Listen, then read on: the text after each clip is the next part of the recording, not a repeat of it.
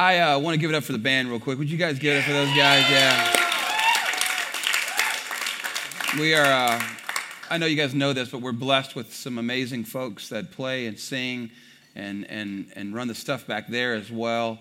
And uh, they're always on stage, but they don't always get any love. Do you know what I'm saying? And they're not up here to, to get love, they're here to, to give love upwards. But I just like to give those guys love because uh, we got some amazing folks. And uh, just thank you. I'm really, really grateful to those guys. And I know you guys know how hard it is to get here on the first Wednesday, but they came here an hour and a half before you did. So, yeah, props to them. That's all I'm saying. And uh, uh, Jamie, Pastor Jamie, our, our, worship leader, he's got like some kind of infection. And so he asked Jeremiah, Pastor Jeremiah, yesterday, and he jumped in. So props to you, Pastor Jeremiah, for uh, leading us in worship tonight. Always uh, love those guys. Uh, I'm going to um, say a couple things before I say my thing, if I can do that. Uh, first of all, let me say if you weren't here Sunday, uh, man, I, don't even know what to tell you. It was awesome. Uh, it was just good. It was just good. Uh, largest crowd I think we've ever had outside of the Easters that we do. Um, over 800, I think 820 on Sunday, which is pretty awesome. Pretty awesome. You know, we've done, we've got some 800s before, but um, not in November. You're not supposed to do that in November if you're, at least if you're us. You're like, it's like we, we start to go downhill in November every every year. But um, you guys were here and you brought a lot of friends. And, and then not only that, but um, we have this thing we do called Growth Track um, once a month. And um, we've never had 33 before at Growth Track, which was awesome as well. Um, so, um, 33 people who want to connect to our church or who are part of our church but haven't really connected and wanted to get connected. So, just an amazing day. Um, the, the At the Movie series is, is a really cool series. And by the way, this week uh, is Veterans Day this weekend. And so, yeah, we're going to honor our vets and we're going to do we're going to do a war we're going to do a war war movie. I don't know what y'all are doing, but it feels right. I don't, I, it feels right. What? I don't know what that means, but I like it. Y'all do that when I preach from now on. All right, no, it's good. It's good. Uh, yeah, um, but we're gonna do um, a movie this weekend called Hacksaw Ridge. Did anybody see this movie? Yeah, uh, good movie, good movie, and um, and so we're gonna we're gonna teach from that as a, we're gonna use that as a backdrop. The following week we're gonna do an older movie, one of my favorite movies called Inception. Um, if you didn't see that, Christopher Nolan, really great flick. Um, the sermon might be better. That's all I'm saying. Um, and then the next weekend, we're going to do um, just an amazing movie called Coco. Uh, if you didn't see Coco, um, you're laughing, but it's a great movie. You know what I'm saying? It's, it's animated, but it's good. Especially if you're from San Antonio, like I am, you're born and raised here. It's burro. You know what I'm saying? It's awesome. Uh, anyway, so I don't know what that means. Hope I didn't just cuss because it's all kind of. I only know Spanish cuss words, generally speaking, but um, it's pure, man. It's, it's, they really got it right. And, uh, and uh, so, yeah, we're going to do that. And that's going to be Family Sunday. We're going to bring all the kids in here except for the nursery kids because none of y'all want the nursery kids in here. You know what I'm saying? The parents of the nursery kids are like, please don't kill that or we won't come. Um, and uh, because it's Coco, we're going to serve cocoa. You know what I'm saying? It's, I, don't, I don't know why, but it just felt right. You got to, anyways, uh, it's going to be fun. Um, so, a lot of fun coming up. And then we're going to do one more Christmas movie, uh, which is still undetermined because I have so many that I want to do. Um, but that's going to happen. Hey, and, and I got to say this to you guys one, one thing. I, I, meant to say it Sunday and forgot to. Sunday, that is December the 9th, um, is going to be a very special day. We call it Legacy Sunday. We um, started this just last year. Um, we've always done something like this, but we didn't call it Legacy until last year. And what we're going to do on that day is celebrate what God's done at Life Point Church this year. Um, we're going to give you some, some, some things that have happened, some stories that have happened, but also we're going to look to the future. And uh, we take a once a year offering uh, on that day. Um, don't get nervous, it's not tonight. Um, and there's no pressure at all to give, but it's over and above whatever normal tithe and offering is for you, whatever your rhythm is. Um, and it's given to make a, a difference uh, in, in people's lives right here in San Antonio and literally around the world. This is a, we, we just did a series called Legacy where we, we talked about um, giving to something, being part of something that will outlive you. Um, and it's a great opportunity for all of us to give whatever God puts on our heart to accelerate the vision. Here's what we know about churches in general, but for sure here is that our vision um, is always is never outpaced. Let me. How do I say this best? Um, our vision is uh, often outpacing the provision. Does that make sense? Meaning we have dreams to do things that we cannot do um, because of provision, but we will always we will never try to take our vision past where we can afford to do. Does that that's just good sense, right? And so there are some things that we want to do to, to serve our city, to serve our world, that we don't have provision to do. And so that's where legacy offering comes in. And so I, I know, I, I love how this offering makes a difference, but you know, there's something special about giving a gift uh, during the Christmas season, right? Seems counterintuitive. Well, you, don't you know how much money we're already spending? all of it is being spent on everything but Jesus. You ever notice that? It's his birthday, but we're like, everybody gets a gift but Jesus, the Savior of the world, who came to die for us and was born in a manger. Anyways, um, uh, it's his birthday, and so I love, I love the idea that we start off that season by giving um, to him first. And I love what it teaches our kids, um, at least my kids. I love what it means um, to him, and I love how it touches the world around us. So let's do it. Sunday, December the 9th. Um, we don't have a financial goal. We just have a participation goal. And that is simply that we're hoping everybody does whatever they can, do something. Does that make sense? We're not, not saying, here's the big number that we're shooting for. I'm not going to do that. We're just saying, hey, everybody between now and December the 9th, pray and ask God what your family should do. Uh, and, and, and, and give whatever the Lord speaks to you about that. Um, and uh, ask God what part you might play. And then just do whatever God says. And remember, you're not giving to Life Point, you're giving through Life Point because what we're going to do is take that those resources and use them not here. Uh, the only thing we want to do here, if we can do it, is to buy new equipment and cameras so that we can get what happens in here out there in a much better way. What we're doing now is good if we were three years old, but not when we're 10 years old. We got to do better, and we want to do that. But but we're, we're, we we have we've a lot, we've said okay, if this much money comes in, uh, five thousand dollars is going to this organization. You know, however, however it comes in, we're going to break it out and do awesome things with it that you're going to be proud of, most of which we're going to hope to catch on film so that you can see us give it to those people. And, and, and again, just so you know, and, and this is the home chickens on Wednesday night, so that's why I don't do this on Sunday, this kind of stuff. I will probably say something about this on Sunday, but not like this. Um, you guys give tens of thousands of dollars every year to organizations here in, in the San Antonio area. And we've really felt convicted over the last few years um, to support, support organizations that are gospel centric. We didn't always do that. We would work with schools, still do. But we really, really want to put our eggs in the basket of organizations that are, that, that are Christ centered and are sharing the love of Jesus and the gospel, and at the same time doing good works. Does that make sense? So that's kind of been our heart. And really, what God's convicted us about is in the past, we've tried to sort of do things that and not, not, not, intentionally highlight LifePoint, and we don't, we're not going to do that anymore. We're finding organizations that we trust that are doing good works, and we want to do things in such a way that they're the heroes in their community where they're serving, not us. Nobody's going to know who we are. We don't care that anybody knows who we are. We want them to win so that more people will come to Jesus because they're reaching those people in their neighborhoods, just like we're trying to do the, the, the job in our neighborhoods. Does that make sense, everybody? So um, that's what we're going to do. And, and so you're giving through LifePoint, and, and we're going to make a big difference with what you give. Zero pressure, just pray. That's all we're asking. Uh, can I get a good amen on that, everybody? All right. Let me, uh, let me teach um, tonight for a little while. Then the band's going to come back and sing a song. We're going to do some communion if you want to. I'm going to try my best to get done in time so that we don't leave you late, and I'll skip stuff if I have to.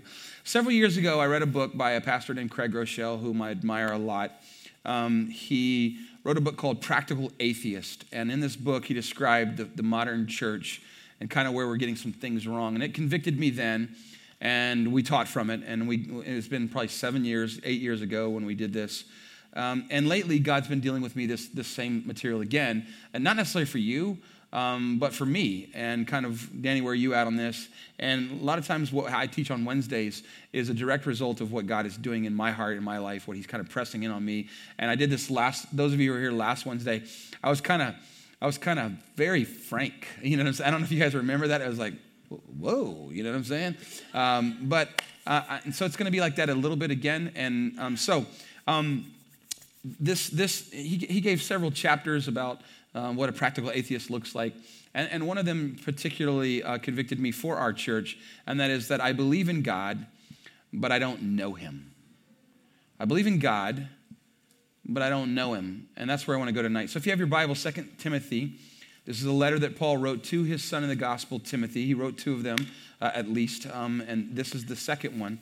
And he says in chapter three, and it's this very, um, it's, it's a prophetic, it's a prophetic word, meaning he's describing what's going to look like someday, but not yet.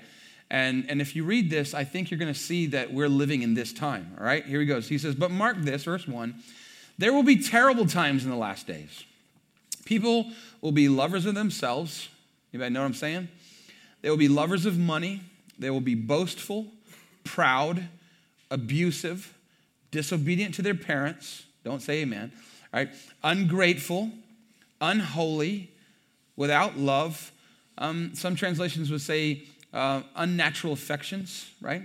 Um, unforgiving, slanderous, without self control, brutal. That's the political season. Can I get an amen on that, right? Not lovers of good, treacherous. I have braces, man, and I can't say words nowadays. I really didn't notice how bad it was until I watched myself on Sunday. I was like, I have a, I, I'm slurring all my words, and I have a new lisp that I didn't know I had until now. You're welcome. Um, lovers of pleasure rather than lovers of God, having a form of godliness, meaning these people are not like, like the worst of the worst out in the world. These are people who would say, I believe in God. Having a form of godliness, but denying its power, have nothing to do with them. Paul says that there's going to come a time where there are people who, who even go to church um, and even have a form of, of godliness, or, or I'd say even a form of Christianity, but don't really know God. They love pleasure more than they love God. They love doing life in their own way, in their own realm, in their own wisdom, apart from the scriptures. They don't care really what the scriptures say.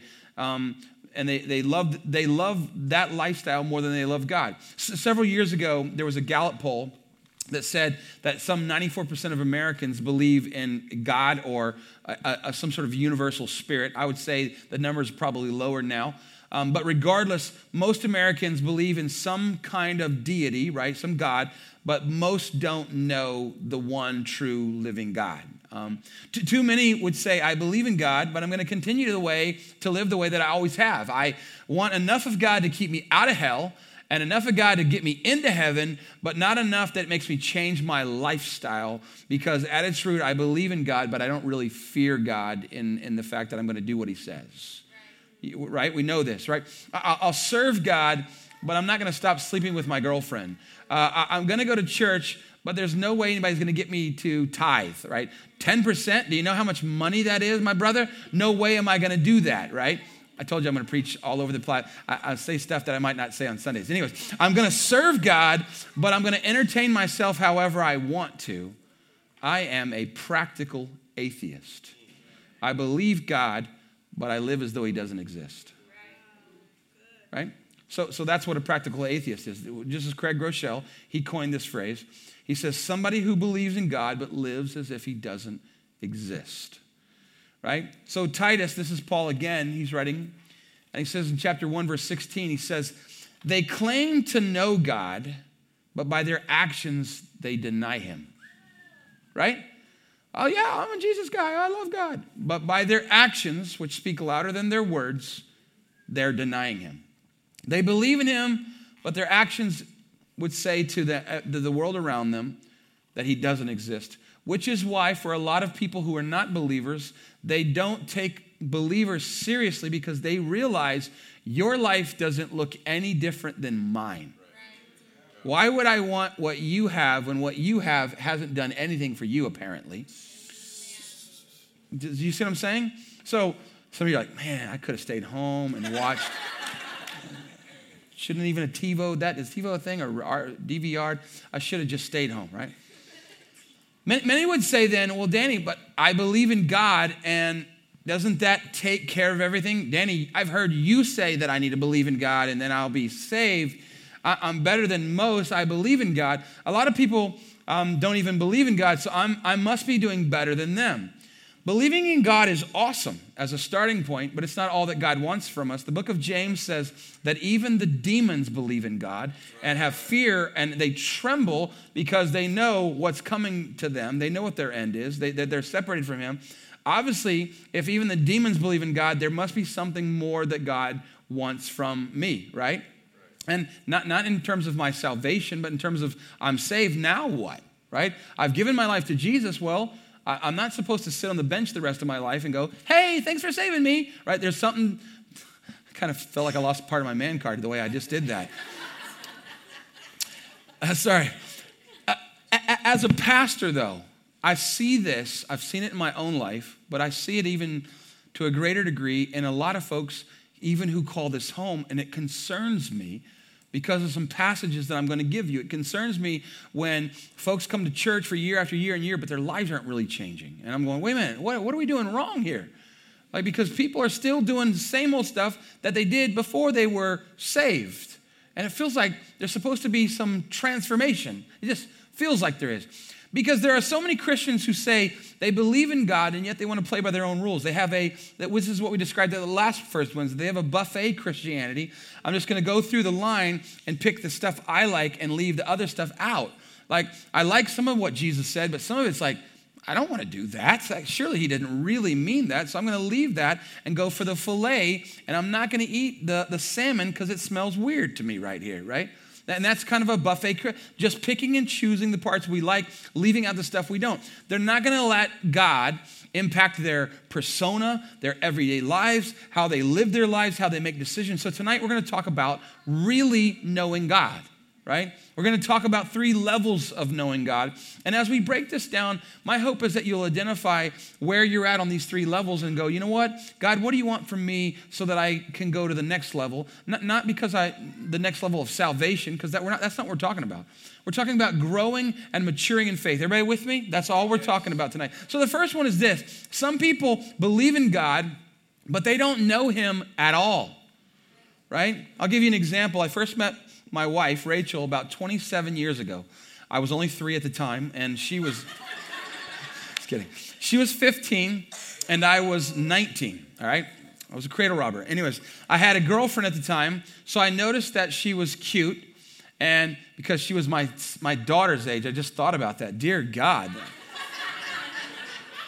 I just kind of fried my own circuitry right there so I noticed that she was cute, but that was it. We struck up a bit of a friendship and that I would see her at certain things and I'd say hi, but we didn't really know each other. And this is kind of how people are with God. They know a little bit about Him. They had a meeting with Him one day when they were in their teenagers at a camp and raised their hand at the end of it, but they don't really know Him. They've never learned more about Him since that day. He's not really on their radar so much. Later on, with Rachel, things changed. About, about five, I don't know, five, six years later, I was newly single, went to an event where she was. She came and sat by me, and I was like, holy cow, God, nice work. You know what I'm saying? Because um, she was no longer 15, and now I was like, well, praise the Lord. You know what I'm saying?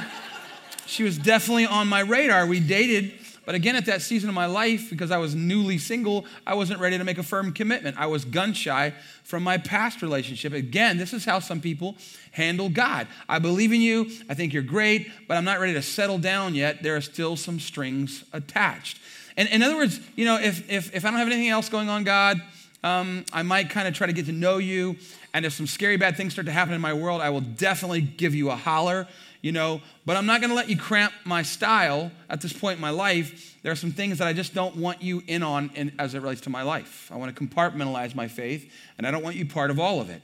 After a while, I, I determined, and thank God she agreed, that she was the one for me, and I was the one for her. We dated for a year and a half, and then we got married. Now, during our dating years, she lived in Beaumont, Texas, which I, I saved her from that place. Um, and I, I lived here in San Antonio. We saw each other on occasion. We talked daily, often for hours at a time, which was outside of my comfort zone on every pot. I don't really enjoy the phone at all. We were really getting to know each other, and I'll say sort of. Because we got married, we went on our honeymoon, we took a Caribbean cruise. It was our first cruise. And several months passed, and then we decided one night, hey, we should go look at the videos that we took from our cruise. And we just started laughing so hard because we looked at those pictures and those videos of those two little kids that got on that ship, and we realized we didn't really know each other at all because we'd been dating from, from far apart. But now, after 20 years of marriage, I'm really growing to know her. I know her, know her. You know what I'm saying? I know her smell. I know her voice. If I hear her heels clicking on a hard surface, I know it's her heels, it's her steps. I know how she walks. I know whether it's her coming or not. Now, maybe you think I'm a stalker, but that's just how it, after 20 years, and some of you've been, you know, you know them, right? And there's this growing intimacy and I don't know everything about her because we're still growing, and yet I do know her very intimately. And, and, and that's how some of us are with God today. We know God, we've experienced God, and we're growing closer and closer and closer to God. So a lot of people believe in God, but they don't really know Him. And you may say, well, isn't that enough? I mean, I believe in God, that's good. It's an amazing place to start, as we've already said. There are a lot of people that are Christians today, and I would call them cultural Christians. Their parents raised them up to believe in God. They went to church when they were young a few times a year, like Christmas and Easter, you know what I'm saying? And that's kind of it. Um, just, just, I'm just curious. Anybody that's how your story was? You just kind of went on Christmas and Easter. You maybe went to a midnight mass. All of you, okay, yeah. All right, so you know what I'm saying. Um, Rach had somebody tell her this exact, this exact thing one day. She, this person said to her, we don't go to church, but I have a relationship with God, and that's all that matters. And they said, she said, My husband and I, we don't need the social part of religion, which is what going to church is. We just want to rest and be with our family, and really that's as close to God as you can get. And we were like, hmm, you know, I, I, I kind of see where you're going, but I think that there's more to it, and they don't quite get it. I believe in God, but these people often don't know Him. And what happens then is their actions reveal a lack of knowledge of God. The way that they live their life reveals they don't really know God. First John 2 breaks this down, right? Here's what John says. He says, we, verse 3, we know that we have come to know him. Would you say this with me? If we obey his commands, right? And then he says, the man who says, I know him, but does not do what he commands is a liar, and the truth is not in him. See, now when I read that verse, I'm like, that's a problem if I'm a pastor and I'm trying to get people to grow in their faith, and I'm going, but people are liars if they're not doing it? That's what John said. Don't hate me, hate John. You know what I'm saying? we can recognize that we know him if, and that's a big if, we obey his commands. And there are many Christians out there with whom there is no outward evidence that God has changed their life. In the Bible, they take it literally. And so the Bible says for those folks, they're liars, right? You're like, man, I should have stayed home. I should have stayed home, right? It may not be that they're intentionally lying. I, I don't think anybody, I'm not accusing you of any of this, right? They may be lying to themselves, but the scripture says they don't, they don't have the truth. They don't understand the truth. The reality is that there are a lot of people who know something about God. They know about Him, but they don't know Him, know Him. You know what I'm saying? There, there are people that can quote Bible verses, and I, I've noticed this, particularly the ones that seem to support the way they live. Come on, can I get a good amen on that? They have some head knowledge, but they totally lack a heart relationship. And the sad thing is, there's going to be a lot of people who might miss knowing God by about 18 inches right? A bit of knowledge here, but none that's, that's made its way here.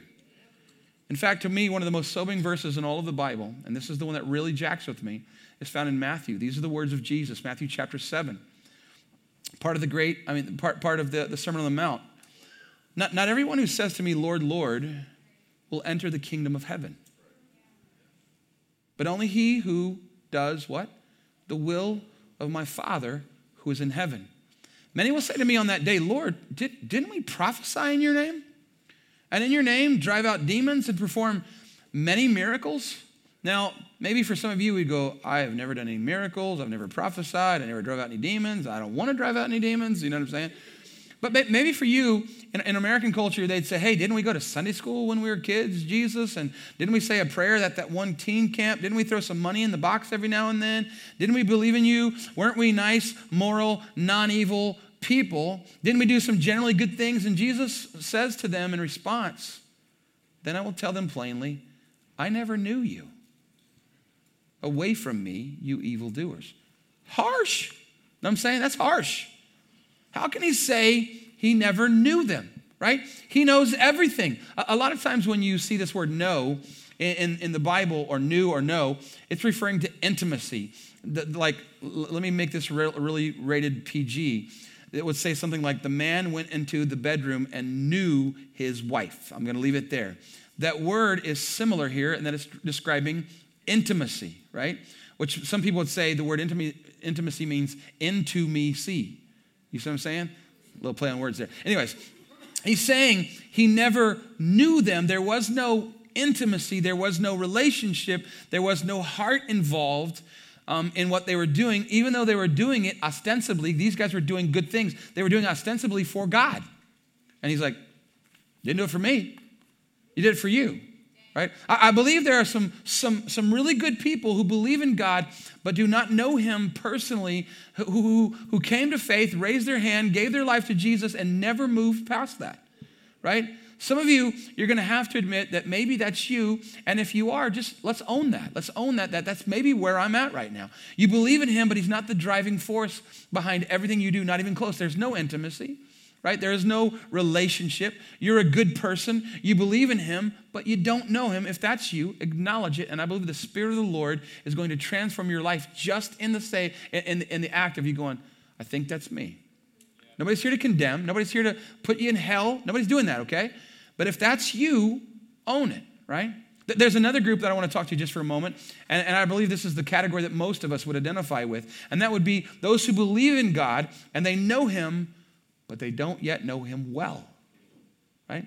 They believe in God and they do know Him in kind of, sort of, but not really. They've, they've not yet attached a passion to their quest to know God. Like, like I'm, I'm hungry is the old sort of way we used to say it. I'm thirsty for more of God. I want to know Him. I want to be in His presence. I want to feel Him. I want to have this incredible encounter with God. I want that in my life. And, and it drives them past showing up and punching their time clock on a Sunday to say, I went to church. It drives their decisions during the week. Let me give you an example. How many of you know who George Gervin is? Anybody know who, you know who that is? If you grew up here and you don't know him, you're fired. You're fired. You know what I'm saying? A little Trump there. When, when I was a kid, he, he was the San Antonio Spurs, right? He, before Tim Duncan, before David Robinson, before Tony Parker and Manu, he was the only guy that we were proud of, right? He was a legend. He became a Hall of Famer. He led the league in scoring several years, serious ball player. And when I would play basketball by myself, and I would, and if you grew up playing ball, you did this where you would play against people in your mind, and I would always pick. I was George Gervin, and that guy was over there. The imaginary guy was Larry Bird or Magic Johnson, or you know, at the very end of his career, Michael Jordan. Um, but I was always George Gervin. Now, I went to college here locally after seminary. I came back and went to college. And I was working um, at Sonterra Country Club, which is a kind of swank country club. Well, George Gervin was a member there because at least during that season, all the Spurs had free memberships there. The rest of us, uh, not me, had to pay like $45,000 or whatever it was, some crazy amount of money. So occasionally, um, he, would, he would never hardly play golf. He would just go to the range. And so he would ask me to come with him occasionally. He would pick one of the guys that worked on the range and, hey, come down here with me. I, I just want you to stay with me and me only. And so I, would do that. I'd set him up, put all the balls down there, and make sure he had what he needed. And we would just talk. And he would just want to hang out. And he would be telling me what's going on inside with the Spurs organization. And he would he would be taking shots at whoever our coach was at the time. This was pre-pop, and who they should have drafted, et cetera, et cetera. For a 23 year old dude, this was like next level cool stuff because this is my idol, and I'm getting to put balls down on the floor for the man to hit. Right? So maybe y'all don't think that's cool, but I was 23. It was awesome. Right? And I would tell people, dude, I know the Iceman. I hang out with the Iceman, right? Me and George are like this. Now, I'm over here. I'm over here, but I didn't need to tell them that I was over there, right? But truth be told, if I walked up to him today, I saw him at a Spurs game last year. He looks very different than he used to back in the day. You know what I'm saying? A lot of weight added there. Anyways, um, but if I was like, George, my man, what's up? Remember me? He'd be like, security, come over here this brother away from me. Right? And this would describe a lot of people. I do know God, I've had some interaction with God, but I couldn't say I know him well if I'm being honest. There was a little bit of that going on in Galatia when, the, when Paul wrote this letter to some people who knew God, but not well enough to not, listen to me now, not well enough to not get sucked back into the weak and miserable principles of legalism, of religion. So here's what he says in chapter 4, verse 8. He says, Formerly, when you did not know God, You were slaves to those who by nature are not gods. But now that you know God, and then notice this, or rather are known by God, how is it that you are turning back to those weak and miserable principles? Do you wish to be enslaved by them all over again? Now notice how, how at the first, the front of verse 9, he corrects himself.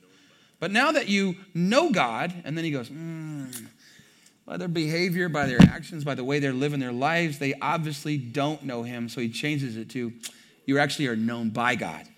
I can't give you the benefit of the doubt there. You, you know God, but not, a, not well enough that he's impacted your life so deeply that, you have, that you've chosen to walk back into the mess you came out of. Right? That, that held you enslaved before. In this case, it was legalism, religiousness, but for some of us, it's not that because we didn't know Jesus and we came out of, out of darkness, out of the world, out of sin, and now some of us are going, eh, kind of like some of that stuff. I'm going to go back over there and do some of that. And he says, now that you know God, or rather, mm, you're known by God, how is it that you're turning back?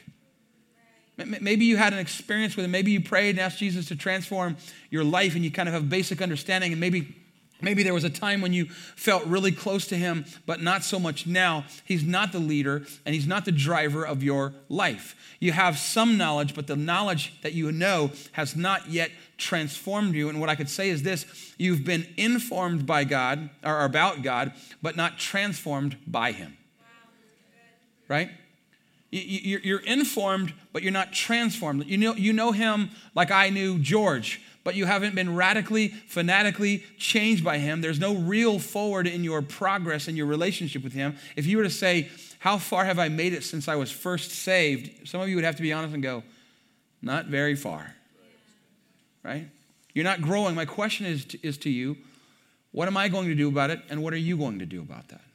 There's a third group, and this is my prayer that all of you would grow to this point, and that would be those who believe in God, who know Him intimately, and serve Him wholeheartedly. I believe in Him, I know Him, and as a result of my knowing Him intimately, He has transformed my life to where I'm saying, God, would you please take my life and use it for your name and for your fame? It's not about me, it's about you. What would you have me do? Like, get to that. You believe in God, you know Him intimately, and you serve Him wholeheartedly. What does it mean to know God intimately and to serve Him wholeheartedly? To be honest, I've been in these places before, and then life happens and I've just sort of lost ground. Does, does, anybody know what I'm saying? Where I thought there was a man, you remember Danny back in the day when you would you could pray for an hour, you could come out and be like get the devil up in my way. I'll bust him right in his eye. You know what I'm saying? Not really. Come on, somebody. I don't want to. Anyways, um, but but then I, but, but but I lost some ground. But when I'm at when I'm at that place, and I've been there a lot of times in my life, I'm much more aware of God being with me during the day. Not, not just at church, not just when I'm singing good songs, but in my day in, day out life, guiding me, leading me, even speaking to me sometimes, not audibly, but just, oh yeah, that definitely wasn't me, right? Like, because all of a sudden, he'll put people in my pathway and they'll ask me hard questions that I don't really know the answer to, but I'll give them something profound. And I'm like, I'm really smart. And then I'll be, oh, yeah. No, God just spoke through me right there because I'm not very smart. You know what I'm saying? Like, I'm actually walking with God. And it's not like I'm like me and George, like, man, me and George are like this but I'm over here. You know what I'm saying? It's not like that at all. It's like this is me and God, and I'm and I'm and, and I and I'm walking with Him, and I'm talking to Him, and it's this ongoing conversation throughout my day. And, times when it's sort of casual and laid back, but other times where, frankly, it's deep, and I'm on my knees, and I'm in my quiet place, and I'm just overwhelmed in the presence of God. And I know, I know that He's with me. And I know, not just intellectually, that He's for me. I sense Him. I feel Him. He's empowering me. He's equipping me. He's preparing me. And I've had those moments, and then I've lost that because I let life happen. That He speaks through His Spirit, and somehow how my spirit is connected to him and I can hear it and he speaks through other people and he speaks through circumstances and there's this there's this there's this awareness that as the day uh, goes on that God is orchestrating things and God is sending people into my life and and there are times when I'm about to say the wrong thing and so the spirit prompts me and I stop and there are other times where I go on and I ignore doing the right thing and the spirit stops me and prompts me to go back and undo what I just did and say I'm sorry for what I just said or what I just did and that's what it looks like to walk with God Galatians 5, keep in step with the Holy Spirit. It's just, just intimate walking. It's not scary. It's not weird. It's not far out. It's just, this is how we do life. Just like with your wife, just like with your husband. We just do life. We don't always talk. We're not always in the car just blabbing at each other the whole time, but we're deeply connected, even in the silence. Psalm 63, you can really see the intimate knowledge that David has with God. And I got to wrap this up. Come to the music and let me pretend like I'm ending. All right, here we go. He says, and this is one of my favorite Psalms. I think I'm going to preach about this next year. I'm going to do a whole thing from this. He says, Oh God, you are my God. Earnestly I seek you. My soul thirsts for you. My body longs for you. In a dry and weary land where there is no water. You ever felt like that spiritually? Like I'm dry. I don't feel anything. Everybody else has moved. People are crying. I got nothing, right? This is what he's saying. He says, I've seen you in the sanctuary. There have been moments, God, where I knew, I knew you and I had I experienced you and I beheld your power and your glory because your love is better than what? It's better than living. So my lips will glorify you. And I will praise you as long as I live. And in your name, I will lift up my hands. And I will give you praise and I will give you glory because I've seen you. I've seen your power. I've seen your glory.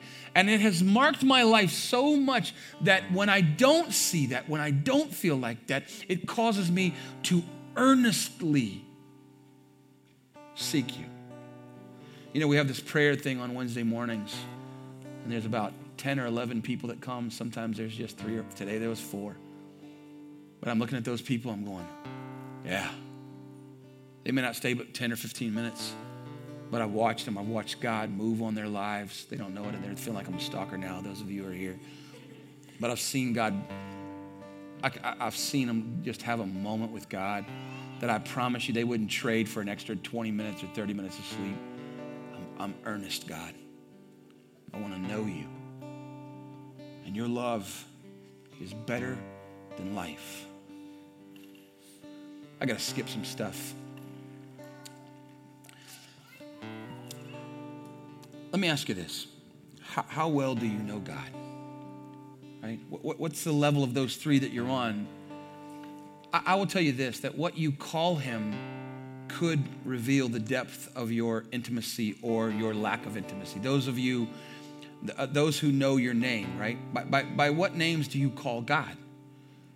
I'll give you an example. Um, occasionally, this happens to me. Somebody will call me on the phone and say, Is this Mr. Rivera? And I'm like, No, it's Rivers. Close. That guy don't know me. Know what I'm saying? Or like yesterday, I was at Starbucks and they spelled my name D A N I. That's a girl version. I got two N's and a Y. You don't know me. You don't know me. You know what I'm saying? The, the way you talk to me reveals um, the fact that you don't know me. Like some of you will call me Pastor Danny. Chances are you, you know a little bit about me. You know me enough that you're like, you know, I'm going to call that guy pastor because he's my pastor. You, you know what I do. Maybe you've heard me preach, and then there's some knowledge of, of me because the name reveals a certain depth of knowledge about what I do, right? If you call me Danny, though, or better yet, if you call me Daniel, which only my mother and my brothers and sisters are allowed to do, um, there's even a deeper, deeper level. There, there are some other people in my life who climb up on my lap, rub my face, and say, You need to shave. And when they were young, they used to say, Your breath smells like you've been eating poop tarts. All that kind of stuff. And they call me, they call me, they call me daddy. And they know me so much better than even those who call me Danny. The name reveals the intimacy. What do you call God? Big guy in the sky? Dear eight pound, six ounce baby Jesus, right? You don't know him yet, right? The name reveals the intimacy. There, there are those of you, though, listen now, lean in for just a second. There are those of you, when you pray, you call him your healer because he's healed you. You don't know about his healing, you've experienced him. And so, God, you are my healer. There are some of you, you call him your comforter because you know that on some level, he has comforted you in times where it seemed like you should have fallen apart, you should have broken down. But the Holy Spirit was sent to be the comforter, and you call him my comforter because he's been your comforter. Some of you would say he's my fortress or, or my rock or my strong tower. Some of you call him father because that's what he's become to you. There's some of you, there's some, some men in this woman room, and there's some ladies in this room. Maybe your woman or your man walked out on you, but you call him, God, faithful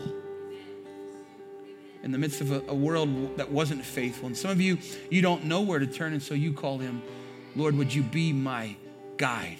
And some of you, when you're alone and you feel like you're friendless, he becomes a friend that sticks closer. You say, God, you are my, my friend. Th- those of you who are aware of your own sinfulness, when you call him in repentance, you say, Lord, would you be my Savior? Right? Others of you, he is Lord. He is King of kings. He is Lord of lords. He is the master and the orchestrator of your life. The name reveals the intimacy. How well do you know him? See, here's the thing something amazing happens when you earnestly seek him and you have an encounter with a holy God, something transformational happens. When God's presence and God's spirit takes up residence in you, you're never the same. And some of us just need to find a way to get alone with God and ask God to be for us what He knows we need Him to be. To just fill us up with His presence and with His power, to remake us, to renew us, to change us, and make us different. And Hebrews says, that he is a rewarder of them who diligently what? Seek him. Do you remember this? And that he and that he's a rewarder. And what's the reward? Now, here's the thing.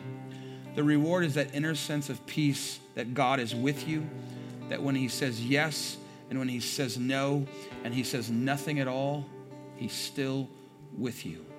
But he says to you, even when you don't know where He's at and what He's doing, that I have a plan and I have a purpose for your life and a will, and I want you to discover it with me, and I want you to love me, and I want to have a kind of relationship with you that is personal, that is intimate, and that's never going to happen with buffet Christianity. It's never going to happen. It's going to happen behind what Jesus taught the, the, the disciples, and, the, and, and, He said, Go into your, your, your, your closet, shut the door, and get alone with your Father in a time that you've carved out for God. All right. I got more, but I can't do it. All right. I want, um, I want us to stand and I want us to sing this new song. It's not really that new, but we haven't sang it here. And then we're gonna we're gonna sing this song, and I want you to learn it. And I want this to become your prayer. This is what I want you to do. As you learn this song, it's very easy. But as you begin to sing it, maybe you just close your eyes, maybe you lift your hands, maybe you do whatever you do, but this song becomes your prayer. And this is what you're asking God for to do in your life in response to this, this message. All right, let's sing this song. Sing it.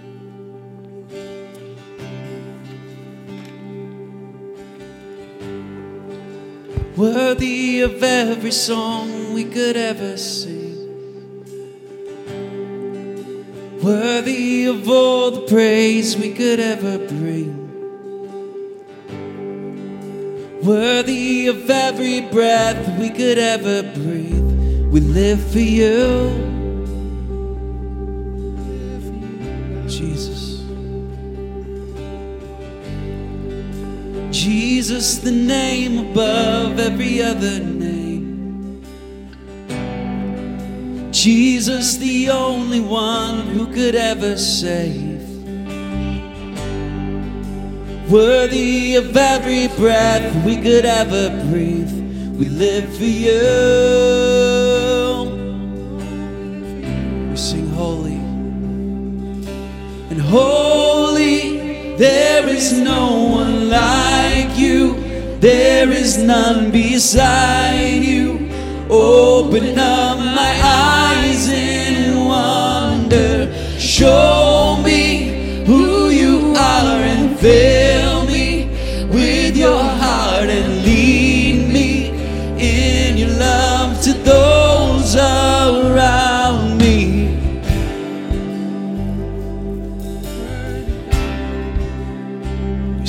worthy of every song we could ever sing, every breath.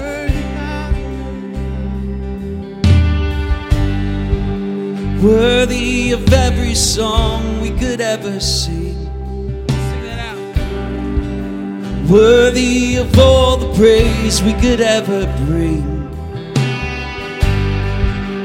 Worthy of every breath we could ever breathe. We live for you. sing Jesus the name. Jesus the name above every other name. Jesus the only one who could ever save. Worthy of every breath we could ever breathe. We live for you.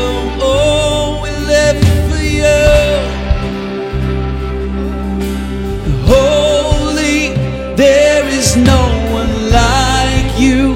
There is none beside you. Open up my eyes in wonder. Show me who you are and faith.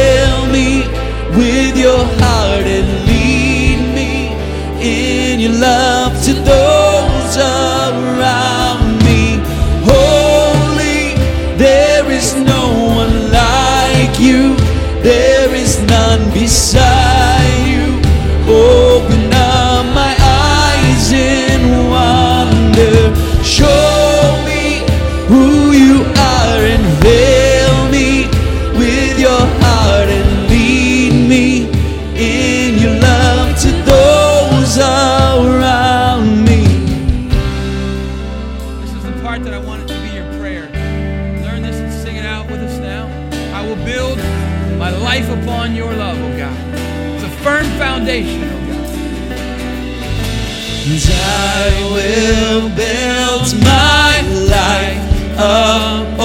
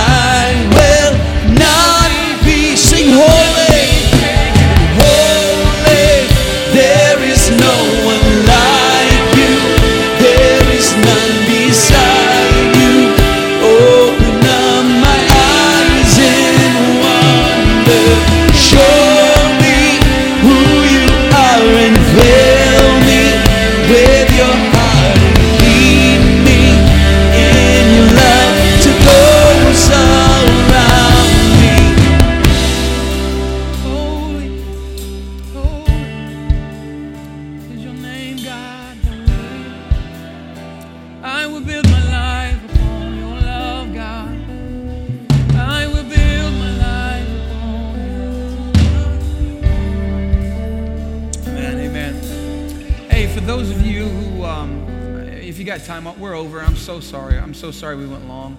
But I, would love for those of you who have time, the rest of you, if you need to go, I totally, I totally understand. But would you come and those of you who would like to receive the elements, the, the, the, the communion, would you come and just get one of these? And we're going to sing this one more time. Here you guys go. Grab one of these.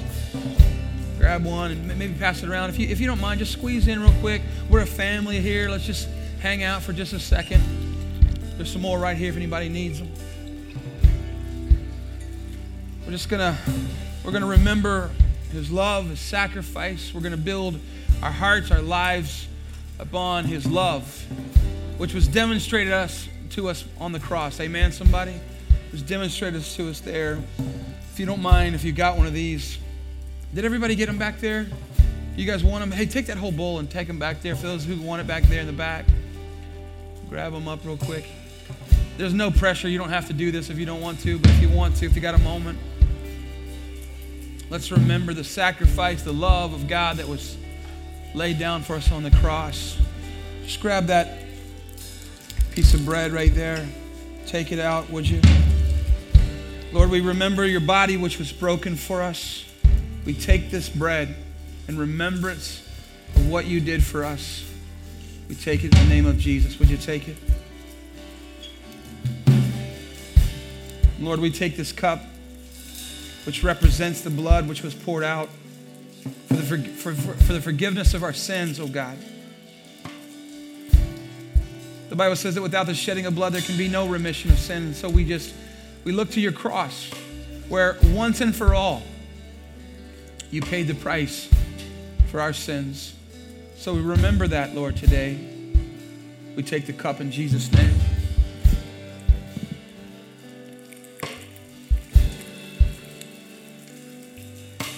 So I will build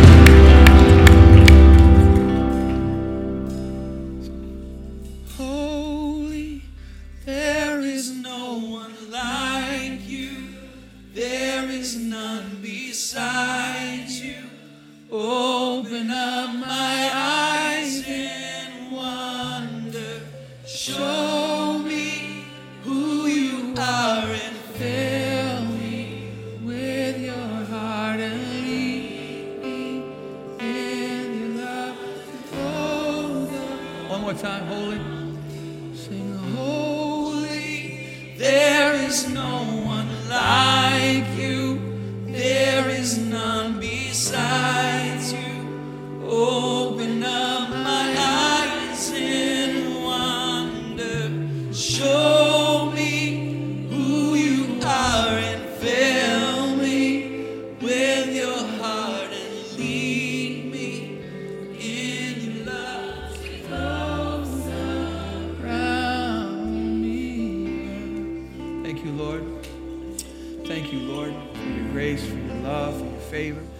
thank you for your patience with us, Lord, as we just endeavor, God, to know you better, to know you more.